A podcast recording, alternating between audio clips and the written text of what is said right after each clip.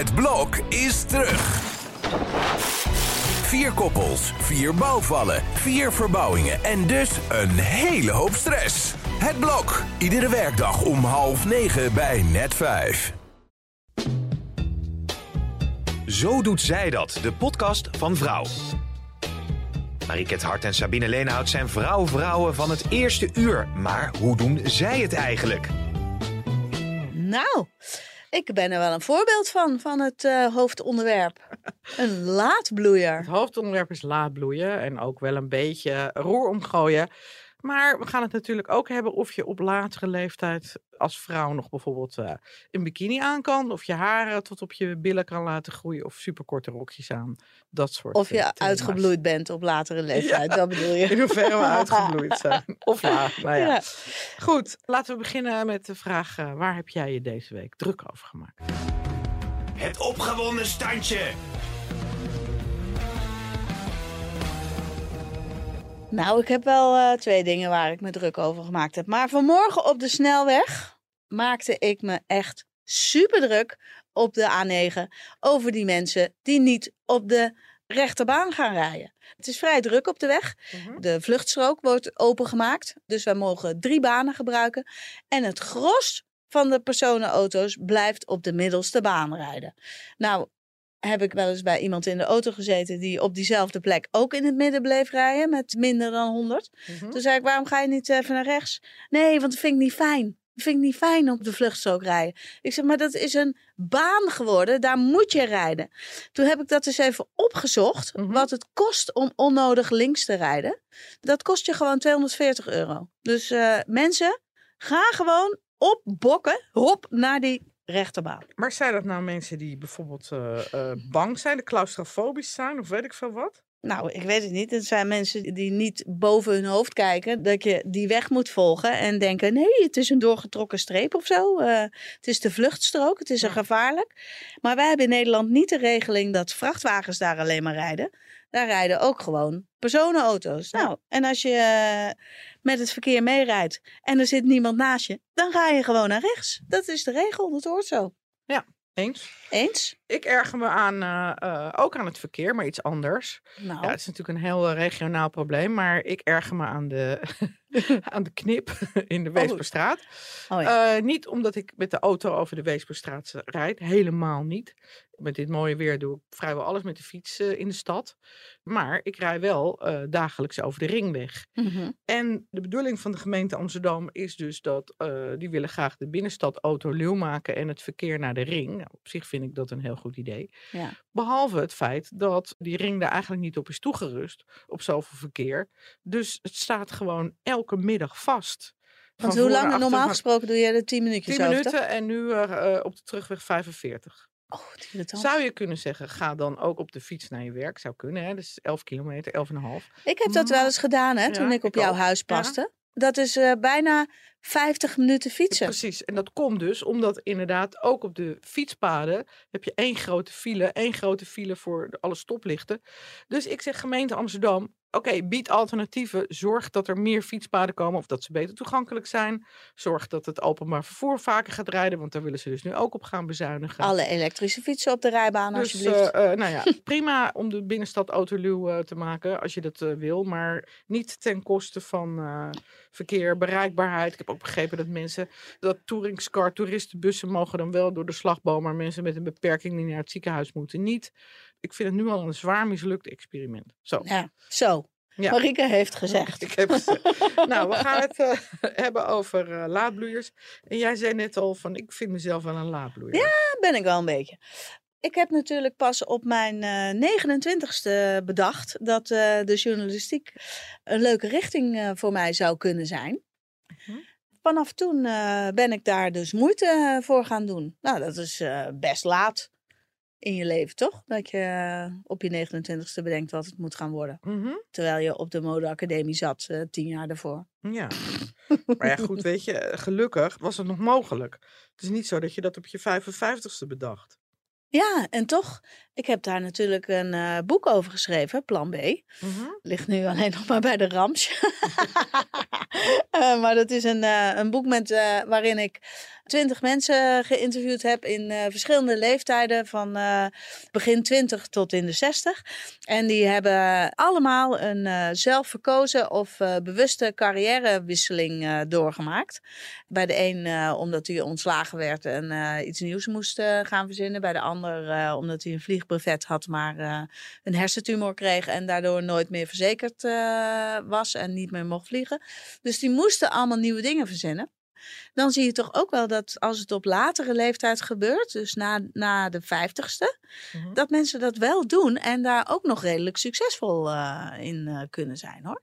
Ja. Dus dat soort laat bloeien bestaat natuurlijk Ja. wel. Ja, hey, nou, ik vind mezelf niet echt een laadbloeier, want ik wist al op mijn twaalfde dat ik journalist wilde worden. En eh mijn 25e begon ik bij FIFA. Op mijn 27e had ik mijn eerste kind en een huis gekocht. En op mijn 23e was ik al met mijn huidige man. Dus eh, eh, ik was er overal best wel eh, Vroeg bij. vroeg bij. Ja. Wat ik dus wel even dan, als we dan het brugje maken naar het thema uitgebloeid Ja. dat ik dus me soms wel een beetje ja, druk kan maken over het feit.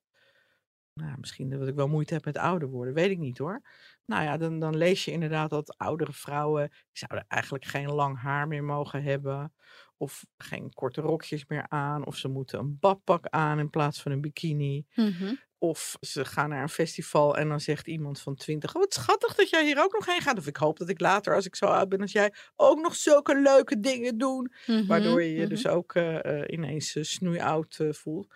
Of zoals mijn dochter. bloemetje. Of zoals mijn dochter die zei: Dat kan niet, mam. Een vrouw die op straat een lied van Animum zingt. En dat ik dacht: welke oude vrouw waar? En het bleek het ook dat ik dat zong. Oké, oké.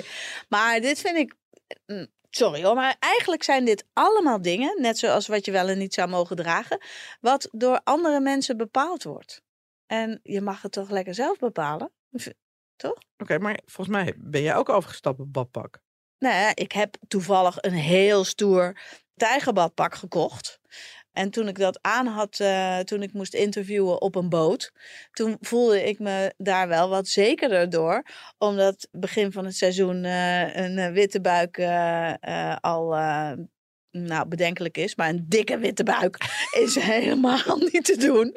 Dus dan voel ik me, en dan ben ik veel te zelfbewust. Dan kan ik echt geen normaal interview houden. Dus ik vond dat badpak, dat, dat verstopte het een en ander. Niet omdat ik bijna 54 ben. Gewoon omdat ik uh, te veel gevreten heb en nog niet in de zon gelegen had. Ja. Dat. Maar goed, ja, het is wel zo dat er vrouwen zijn die andere mensen laten bepalen of ze hun haar lang kunnen laten. Of dat ze geen, ja, als ze een verouderde huid op hun armen hebben, dat ze dat niet meer willen laten zien. Of, uh, of er naar luisteren dat andere mensen zeggen: nee, dat kan niet meer hoor. Je moet wel uh, een lang mouwtje dragen, want het ziet er niet uit. Ja, het slaat natuurlijk helemaal nergens op. Nee, want jij, jij hebt ook vrij lang haar. Ja. En, en denk je er wel eens over om dat af te knippen? Ben je gek? Nee, dat ga ik helemaal niet doen. Als ja. het nou helemaal uh, van dat heksenhaar zou ja. worden.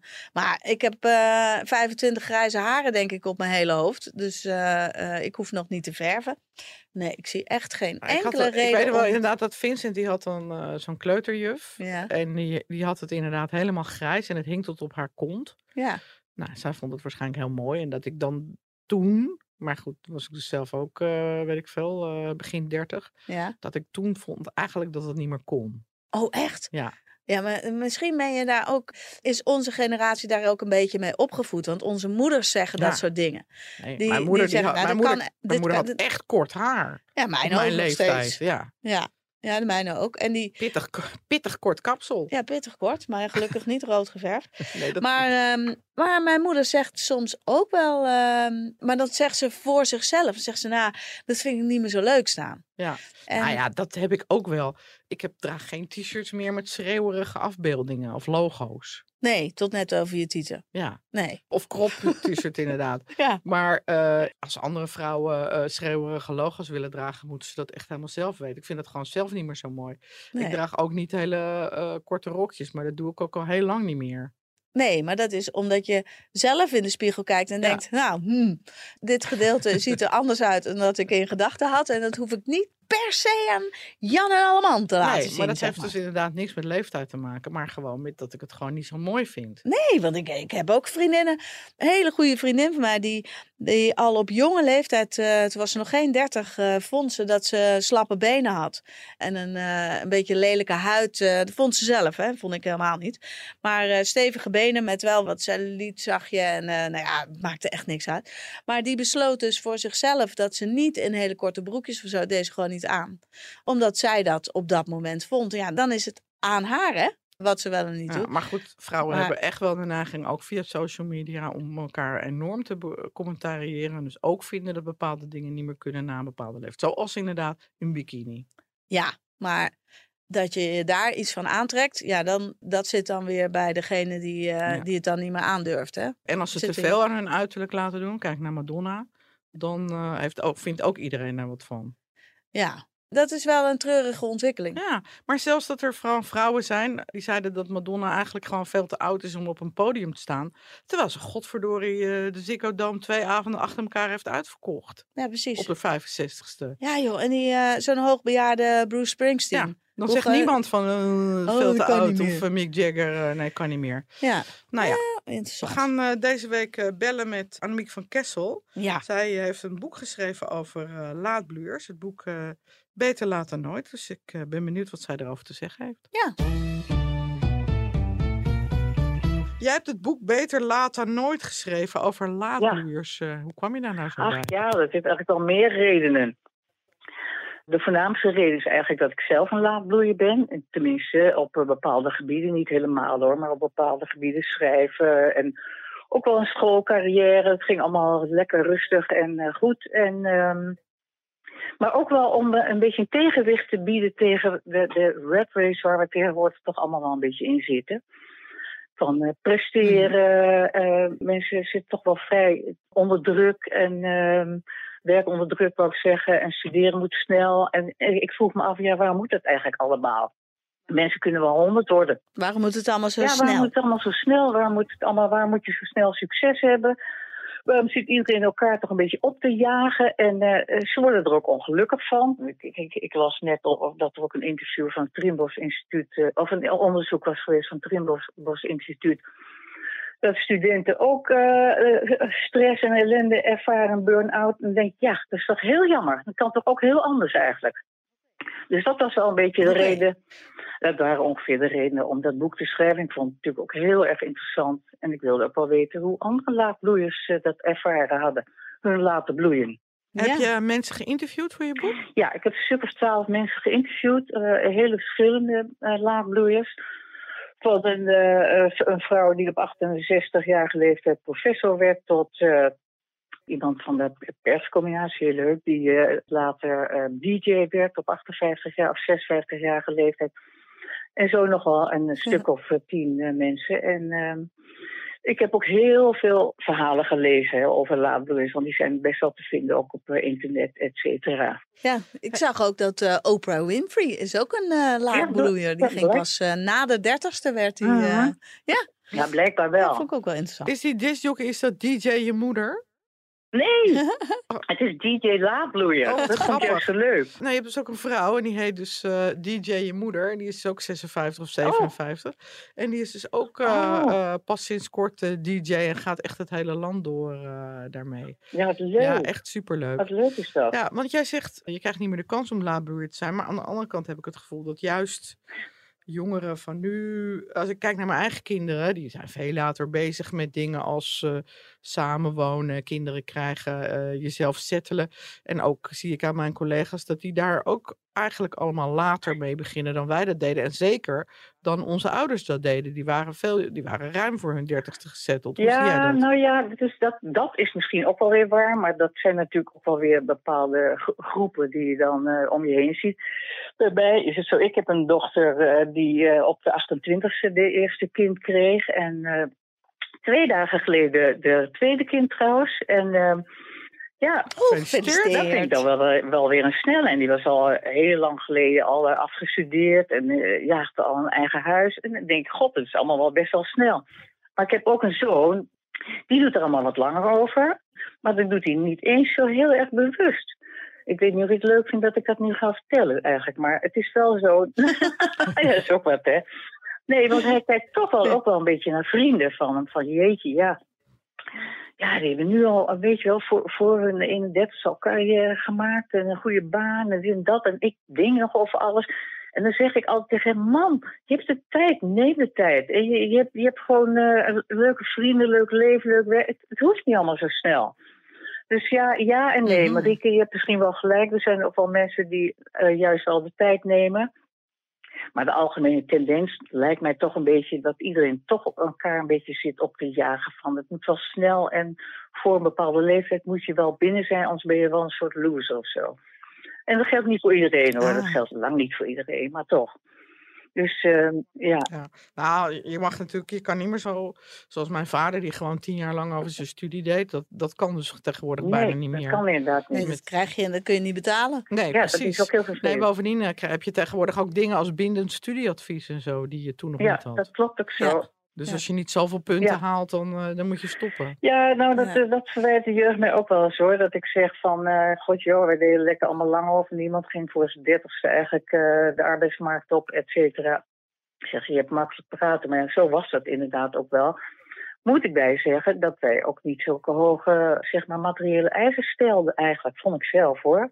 Vrienden om ons heen, Mhm. die hoefden dat ook niet per se allemaal voor een bepaalde tijd. En eh, ik denk dat misschien, je kunt de tijd niet vergelijken, want eh, ja, dat kan tegenwoordig wel meer. Maar ik vind wel dat, eh, ja, we waren wel iets soberder dan nu. Dat ook alweer. Maar aan de andere kant, ehm, de levensverwachting eh, wordt ook steeds hoger. Klopt. het zou, ja, ik het zou mensen natuurlijk. kunnen wel honderd worden, hè? En Ja, daarom. dat heb ik ook in het begin van mijn boek geschreven. Waarom dan zo'n haast? Je hebt nog zoveel tijd. Die kinderen van nu, zeg maar, die nu net aan het werk zijn, die werken nog tot, dan denk ik, tot een dikke in een zeventigste of zo. Dan denk je, heb je toch tijd zat nog om uit te zoeken wat je nou precies wil en, en je, je hart te volgen en iets wat je graag wil gaan doen. Ja, Ja, ik, precies. Ik, ik, Ja. Het is ook wel, soms is het ook inderdaad wel, wel makkelijk praten, omdat het een hele. Juist omdat die druk zo groot is, denken mensen dat ze er niet uit kunnen stappen, maar ze kunnen het wel proberen. En ook gewoon een beetje lef Mhm. tonen en ehm, durven doen. Ja. En wat is volgens jou nou het, eh, het grote voordeel van laat bloeien? Nou ja, dat je natuurlijk wel door met vallen en opstaan eigenlijk een heleboel leert en daar weer profijt van kan trekken. Het is ook wat relaxter eigenlijk, denk ik, leven als je je niet zo laat opjagen. En, eh, maar voornamelijk, je doet Mhm. natuurlijk heel veel ervaring op. En je leert jezelf steeds beter kennen, waardoor je ook eigenlijk al betere keuzes kan maken als je daar zelf natuurlijk in verdiept. Maar is, eh, omdat je met de jaren toch ook door ervaring wat, wat wijzer wordt en zo, eh, dat, dat op het moment dat je dan ergens serieus voor kiest en eh, laat bloeien in een carrière bijvoorbeeld, dat je zeker weet dat je ervoor gaat dat dat, dat heel positief is? Is dat een groot voordeel van dat laat is een bloeien? groot voordeel van laadbloeien. Het is zelfs zo dat bijvoorbeeld, je hebt de, de HOVO in Amsterdam, de, eh, eh, het is voor onderwijs voor ouderen, dat is aan de universiteit verbonden van de VU. En die geven ook cursussen eh, voor ondernemers. En die zeggen dan eigenlijk zou je pas echt ondernemer kunnen worden na je veertigste. Want dan kun je ook veel beter de risico's inschatten, maar ook meer met teleurstellingen omgaan. Ik bedoel, er zijn natuurlijk best wel jongeren die ook succesvol zijn, maar dan kun je dat een beetje ehm, met meer ehm, ervaring eh, gaan aanpakken. In ieder geval, dat eh, is hun ervaring en dat geloof ik ook wel. Oké. Nou, interessant. Ik ben weer een stukje wijzer geworden. Ik ook. Dankjewel voor je tijd en je Nou, inzichten. graag gedaan hoor. Ja, snel gaat dit, hè? Ja, snel. Jullie heel veel succes verder. Nou, wat vond je ervan? Ja, ik weet het niet. Ik vind het heel interessant. Zeker als zo'n vrouw die dan zegt: ik, gewoon, ik, wil, ik heb altijd DJ willen worden en ik ben 56 Ja. en ik ga gewoon het hele land door. eh, eh, of inderdaad, ik wil een boek schrijven of ik wil wat doen. Ja. En aan de andere kant, ik vind het ook wel eens zorgelijk dat jongeren die wel heel graag willen op zichzelf wonen Mhm. of een huis kopen Ja. of eh, dat soort dingen. Dat dat gewoon niet kan, omdat die huizen er niet zijn. Dat vind ik vreselijk. Ja, vreselijk vind ik dat. Maar dat zij dus zegt, eh, eh, ja, waarom die haast? Ik denk dat de, de haast om uit huis te gaan en zelfstandig te worden, dat dat voor je ontwikkeling goed is. Jij niet? Dat denk ik ook. Ja, Ja. dat zal ook wel in het boek staan. En Misschien is- dat, ze dat niet zo goed Dat is uitleggen. ook wel iets wat ik altijd zelf heel, heel fijn heb gevonden. Weet je wel, dat ik gewoon een leuke studententijd heb gehad. Waarin je ook echt leert om nou ja, met anderen samen te wonen. Ja. Met medestudenten. Ja. En om gewoon voor jezelf te zorgen. Ja. En niet dat je, weet ik veel, tot je dertigste thuis blijft wonen. En meteen gaat samenwonen met je, met je partner. Nee. Dus ja, ik vind dat een beetje zorgelijk. En wat ik ook, maar misschien is dat inderdaad wat Annemiek zegt, de beperkte leefwereld waarin ik leef. En dat, dat stel dat ik in Urk zou wonen, eh, of op Urk moet ik geloof ik zeggen, dat het heel anders zou zijn. Maar als ik nu kijk naar onze collega's, nou, die krijgen helemaal niet voor hun dertigste een kind. En heel vaak hebben ze nog zoiets van, nou, ik moet er echt niet aan denken. Nee, nee, nee. Ja, maar dat heeft denk ik dan weer alles te maken met dat we, dat we 110 eh, worden ongeveer. Ja, dus dat je ook inderdaad... je hebt eh, eh, altijd. ja, je hebt daar inderdaad eh, ja, biologisch gezien niet altijd. Ja, daar heb ik me in een eerdere podcast natuurlijk al eh, uitgebreid over opgewonden. Dat, dat alles mag later, later, later. En eh, je gaat op je, op je 35ste pas eens een keer echt beslissen wat je later wil worden. Maar ondertussen moet je wel eh, voor je 45ste eh, al je kinderen gebaard hebben. Want daarna wordt het zeuren, zeg maar, eh, biologisch gezien. Dus eh, ja, ik ken helaas te veel voorbeelden van vrouwen die het zo lang hebben uitgesteld dat het niet meer lukte. Ja, En ja. al het verdriet, eh, ondanks alle mogelijkheden die we hebben, en al het verdriet dat daarbij komt kijken. Dus dat is wel een beetje zuur, hè? Dat mannen gewoon, El Pacino gewoon op zijn tachtigste of zo nog een kind kan krijgen. En vrouwen eigenlijk voor hun veertigste. Ja, wat vind je daar? Nou, dat vind ik dat je op je 83ste nog beslist om, eh, om baby's op de wereld te zetten. Dat is toch. Wat een asociale lul ben je dan. ja, lijkt me voor die- 83. lijkt me Dan ga je over. Nee, die kinderen die gaan hun vader, die kunnen hun vader alleen nog maar in die films eh, bekijken. Mhm. En, en daar heb je toch helemaal niks aan. Ik hoop dat hij echt een sloot geld achterlaat. Dat ze een Ja. heel cushy, eh, makkelijk leven hebben. Ja. Want aan hem hebben ze helemaal niks. Nou, ik had vroeger eh, eh, in mijn studentenhuis woonde een jongen en die was 25 toen zijn vader overleed en die vader was toen 80. Mhm, Hij had zoiets aan de ene kant, ik was er nooit geweest zonder hem. mhm. Maar aan de andere kant verweet hij het zijn vader ook dat hij zo laat nog. Bedacht had dat hij Ja. kinderen wilde. Ja. Ja, ja, ja. Ja, nou, En- en zijn was vader dat, had eh, wel twee eh, veel oudere zussen uit een eerder huwelijk. Ja, ja, ja. Hij zal het wel voor die veel jongere vrouw doen die zo graag iets met hem wil delen voor altijd. Ja. Zo gaat dat. Zo gaat dat, ja. Nou, in de rubriek eh, Zo doet hij dat. Laten we eh, de man aan het woord. En eh, dan kunnen we eens even nadenken wat hij ervan vindt. Dus we hebben nu een audiobericht ontvangen van Thijs Launsbach. En hij is psycholoog. Zo doet hij dat. Dat je in deze wereld als jongere of als jonge volwassene snel het gevoel kunt hebben dat je nog niet ver genoeg bent. Ja, dat is wel iets dat mij bekend in de oren klinkt. Ik denk dat dat ook heel erg past bij een beetje het gejaagde leeftempo dat we tegenwoordig hebben. En het gevoel dat we eigenlijk altijd achterlopen ten opzichte van zo'n een soort van, nou ja, imaginaire norm. Je bent er nog niet, want je hebt nog niet je droombaan te pakken of je droomrelatie of je droomlichaam of je droom sociale leven. Dus is er altijd iets om naar te streven waar je nog niet bent. Met andere woorden, je kunt altijd het gevoel hebben dat je er nog niet bent en dat je nog niet genoeg bent. En dat gevoel, zou ik zeggen, is dus erg onterecht. We leven niet meer in een wereld waarin het logisch is dat je op je 25ste eigenlijk alles wel voor elkaar hebt. Een vaste baan, een auto, een huwelijk, een gezin. We leven in een wereld waarin dat gewoon ehm, een stuk langer duurt voordat je dat soort mijlpalen te pakken hebt. En waarin het ook heel logisch is dat je, laten we zeggen, tussen je twintigste en je veertigste een periode hebt waarin je natuurlijk heel veel onafhankelijk aan, in de wereld aan het doen bent, maar er ook nog heel veel veranderingen in je leven optreden. Dat is dus niet gek en je loopt niet achter. Dat is eigenlijk hartstikke normaal. En het is ook niet zo dat je dat allemaal eh, voor een bepaalde leeftijd moet bereiken. Dat is niet haalbaar. En laten we zeggen, die gedachte kan je behoorlijk opjagen ten onrechte. En ook wat prestatiedruk en stress geven. Dus uh, nee, zet het idee maar uit je hoofd dat je uh, op je 25ste of je 30ste of je 35ste al je schaapjes op het droge hebt. Want zo werkt de wereld, vrees ik niet meer. En ik haal altijd zelf heel veel troost uit uh, mijn favoriete dichter, dat is Kate Tempest. En zij zegt ergens in een gedicht: You don't have to be young to be good at what you do. You just have to be good at it. Mooi gezegd. Heel mooi. Ja, Ja. ja, helemaal waar. Dus leeftijd zou eigenlijk gewoon wat dat betreft niet meer zo'n issue moeten zijn. Nee, dat is toch ook steeds minder een issue? Ja. Sowieso in, in uiterlijk. Mhm. Ehm, redelijk wat vrouwen zijn leeftijdsloos eh, in mijn eh, beleving. Maar eh, maakt helemaal niet uit of ze nou.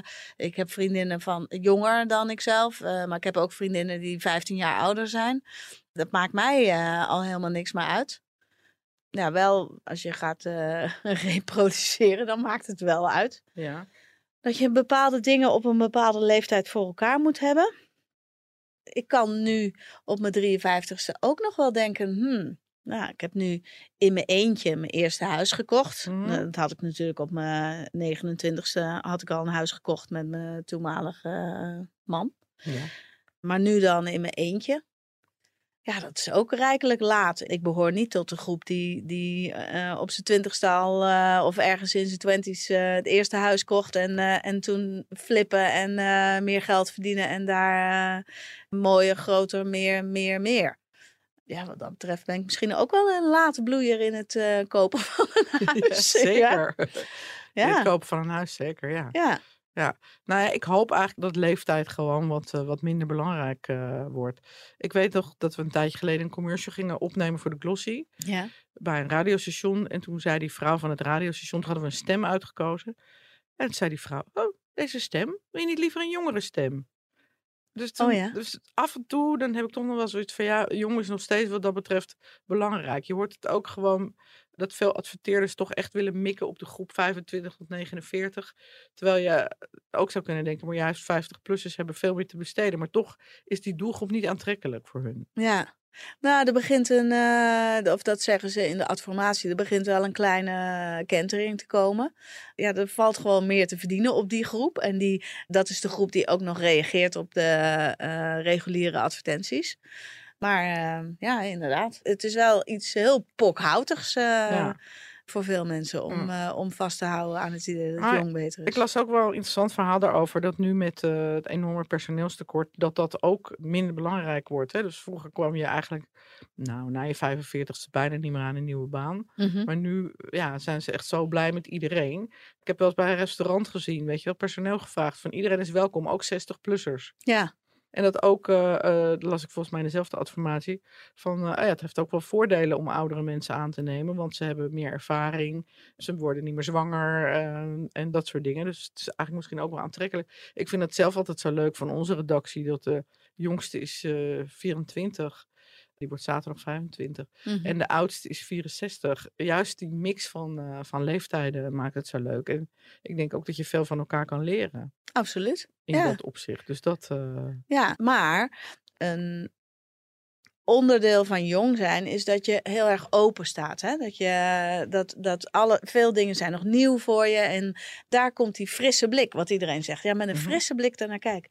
En die jongere groep, die houdt ons wat oudere redactieleden ook fris. En Zeker. ehm, ik denk dat het sowieso voor een redactie van een blad als het onze heel belangrijk is dat wij op allerlei manieren onze, onze barometers een beetje in de maatschappij hebben zitten. Weet je? Dat, je, dat je overal eh, een beetje kan voelen wat er speelt. En dat eh, ook onze eigen kinderen eh, Ja. geven daar input voor. Maar die stagiaires van 21 geven daar ook input voor.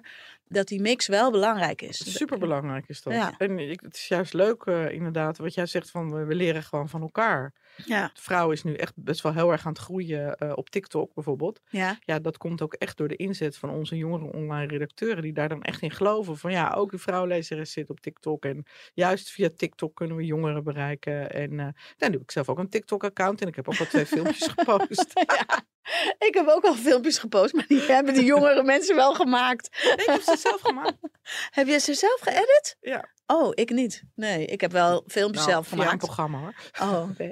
Oh, ja, Ga ik leuk. dan heel eerlijk zeggen. Maar eh, daar leer ik echt van. En Dat vind ik echt, eh, dat vind ik echt superleuk om te doen. Ja, ja. Nou ja, Maar is er... Ja? maar wat wil je vragen? Nou, dat of er eh, in het hele laadbloei... eh, ehm, narratief, om ook maar weer zo'n woord te gebruiken. Is er nog iets wat jij nog zou willen leren, waarin je, waarin je zou kun, nu nog eh, zou kunnen Ja, groeien en ik- eh, ja, accelereren? tuurlijk. Ik eh, eh, editen, dat is precies iets wat je zegt. Niet Ja. alleen met filmpjes, maar ook met de podcast. Ja, dat je, dat je gewoon zelf een podcast maakt die je ook zelf edit. Dat is wel iets wat ik nog zou willen leren. Oh, echt? Ja. Oh, wat leuk. Dus eh, dat het een beetje druk is eh, op dit moment. Maar daar, dat is wel iets waar ik bijvoorbeeld nog wel een cursus in wil doen. En waar je tijd in wil stoppen. Ja. ja.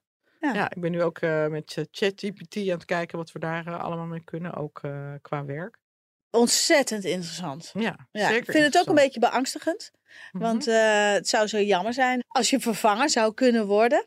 Nou, nou lijkt me dat in de journalistiek toch wel een beetje moeilijk. ja, je kan natuurlijk zeggen, eindredacteuren, die, eh, eh, eh, je kan al een deel van het werk uit handen nemen door ChatGPT te laten doen. En daarna, dus dan haal je al heel veel spel, stijl, grammaticale fouten eruit. Ja. En nou, je kunt kopsuggesties laten maken en dat soort dingen. Dus Ja. ja, ik denk dat vertalers Ja. binnenkort geen baan meer nee, dat hebben. denk ik ook.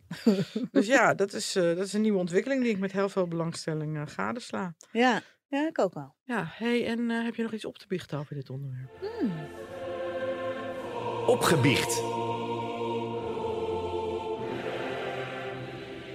Kom maar door. Nou ja, het is een beetje stom. Maar een beetje in het kader van wat, waar we het net over hadden met El Pacino. Ik kan me dus echt super ergeren aan het feit dat heel veel mannen een heel veel jongere vrouw eh, zoeken. Mhm. Als je dan bijvoorbeeld kijkt naar eh, Brad Pitt of Leonardo DiCaprio. en Die zijn dus zelf 50, 50 plus.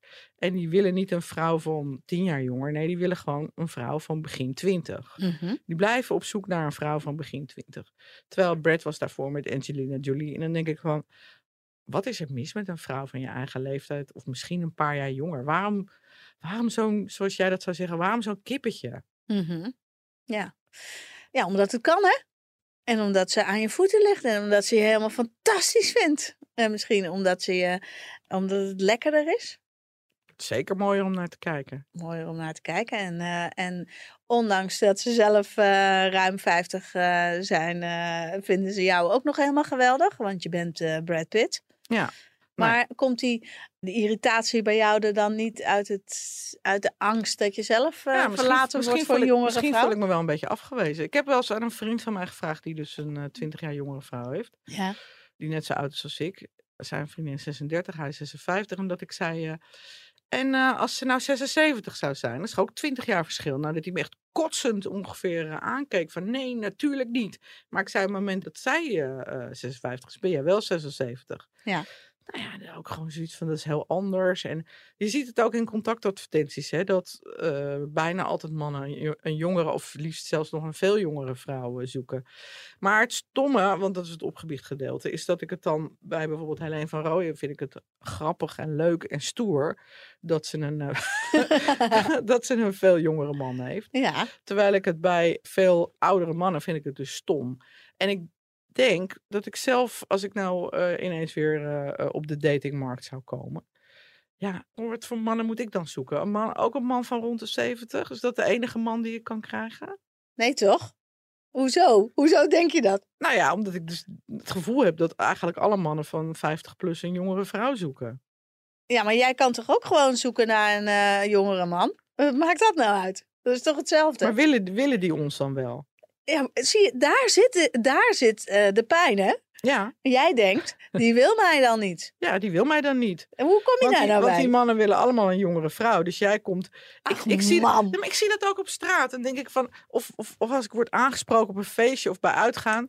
De enige mannen door wie ik word aangesproken zijn mannen die dus al 60 plus zijn. Ja. Die kijken naar onze leeftijdscategorie. Ja, en dat is misschien in het wild wel zo. Maar als je zelf actief gaat zoeken, dan, dan doe je ook op een andere manier weer je best. Dan kan je net zo goed eh, eh, naar iemand zoeken die, die 40 is, bijvoorbeeld. Ja, nou, ik of denk, althans, als ik ooit nog terechtkom op een online dating eh, Mhm. platform, dan, dan ga ik niet zoeken vanaf mijn eigen leeftijd. Dan ga ik wel zoeken tien jaar eraf hoor. maar ook tien jaar erbij? Nou ja, eh, ja. Nou, tien jaar erbij, weet ik niet. Dan, dan eh, ja, nou ja. Het ligt er een beetje aan hoe ze eruit zien. Ja, Ja, wat voor een soort Nou, types Ik hoop eigenlijk zijn. dat ik gewoon nog een tijdje met de één jaar jongere, Met je toyboy blijft. met mijn één jaar jongere toyboy eh, blijf. Ja, Hey, en eh, tot slot, heb je nog een kijktip voor ons? zeker. De Zo Doet Zij Dat kijktip. Het is al wel eh, iets ouder en het staat ook al wat langer op Netflix. Why Women Kill. Ik weet niet of je die gezien hebt. Nou, dat is zo'n. Dat is zo lekker smullen. Het eerste seizoen ehm, gaat over. er Staan drie vrouwen staan centraal. En die wonen alle drie met eh, eh, jaren ertussen in hetzelfde huis. Het begint. En die verhalen lopen ook door elkaar heen. Dus je hebt een verhaal wat zich afspeelt van, in 1963. Mhm. Je hebt een verhaal wat zich afspeelt in 1984 en je hebt een verhaal wat zich afspeelt in 2019. Mhm. Dus het is ook leuk om te kijken hoe de man-vrouw verhoudingen zijn in de jaren 60 en hoe, de, hoe die zijn in de 80s en, eh, en dan eh anno nu. Ja, die mannen die komen er allemaal niet zo heel fraai eh, vanaf in, eh, in de serie. Mhm. Want ja, ik wil niet te veel verklappen, maar je, bijvoorbeeld die in, eh, in de 60s. Die man die wordt dan helemaal in het begin van de serie wordt hij ook geïnterviewd. En die vertelt dan van nou, ik kwam deze vrouw tegen. En ze wilde niks liever dan huisvrouw worden en mij verzorgen. En nou, tralala. En uiteindelijk leer je dat stel leer je dus kennen. Zij heeft, eh, zij heeft ook een kind verloren. En dan kom je er later eh, kom je erachter hoe dat nou precies komt. Terwijl zij zich er heel schuldig over voelt. En dan, nou, la la la. Why Women Kill. En het zijn al twee seizoenen. En ook het tweede seizoen, dat is op een iets andere manier ingestoken. Maar net zo interessant en vermakelijk. Ik heb ervan gesmuld. Oké. Ja. Nou, ik heb iets nieuws. Sinds eh, donderdag 22 juni is weer het nieuwe seizoen van Sex in the City, deel 2. Oh. En Just Like That is eh, eh, op HBO Max. Oh. En ja, ik heb nog maar een heel klein stukje gezien. Maar het beste nieuws is natuurlijk dat Samantha weer terugkeert. Oh, Dus ja, dat Oh, is echt smullen. Het heet New Beginnings. Nou ja, eh, Sarah Jessica Parker gaat lekker daten. Eh, heeft gewoon nog heerlijk lang haar. Ze zien er nog steeds eh, fantastisch uit. Hoewel ja. ik wel heel eerlijk moet zeggen dat ik het grijze haar, dit was Miranda van Miranda, niet zo mooi vond. En blij ben dat ze het nu weer verft. ja, maar dat was in, de vorige, in het vorige seizoen het al een... aan het einde ging ze het weer verven. Ja, maar dat vond ik wel, wel leuk. In Ja. het, Ja, maar je zou natuurlijk ook kunnen zeggen, oh, dat is ook weer vrouwen beoordelen van uiterlijk. Waarom kan ze niet gewoon kort grijs haar hebben? Of deze vrouwen willen gewoon op latere leeftijd bloeien. Hè? Nou, dat zal wel. Dat verlepte er een beetje uitsprietsen. Ja. Oh. Oh. Ja, het blijft gewoon een, eh, dat ouder worden. Ja, en, Ja. eh, of we het moeten bestrijden of niet. Nou ja, het Ja. blijft een dilemma. Ja. Ja, dank voor het luisteren. Tot de volgende keer. En vergeet niet een paar sterren te geven in je favoriete podcast app. Doei! Doei, doei.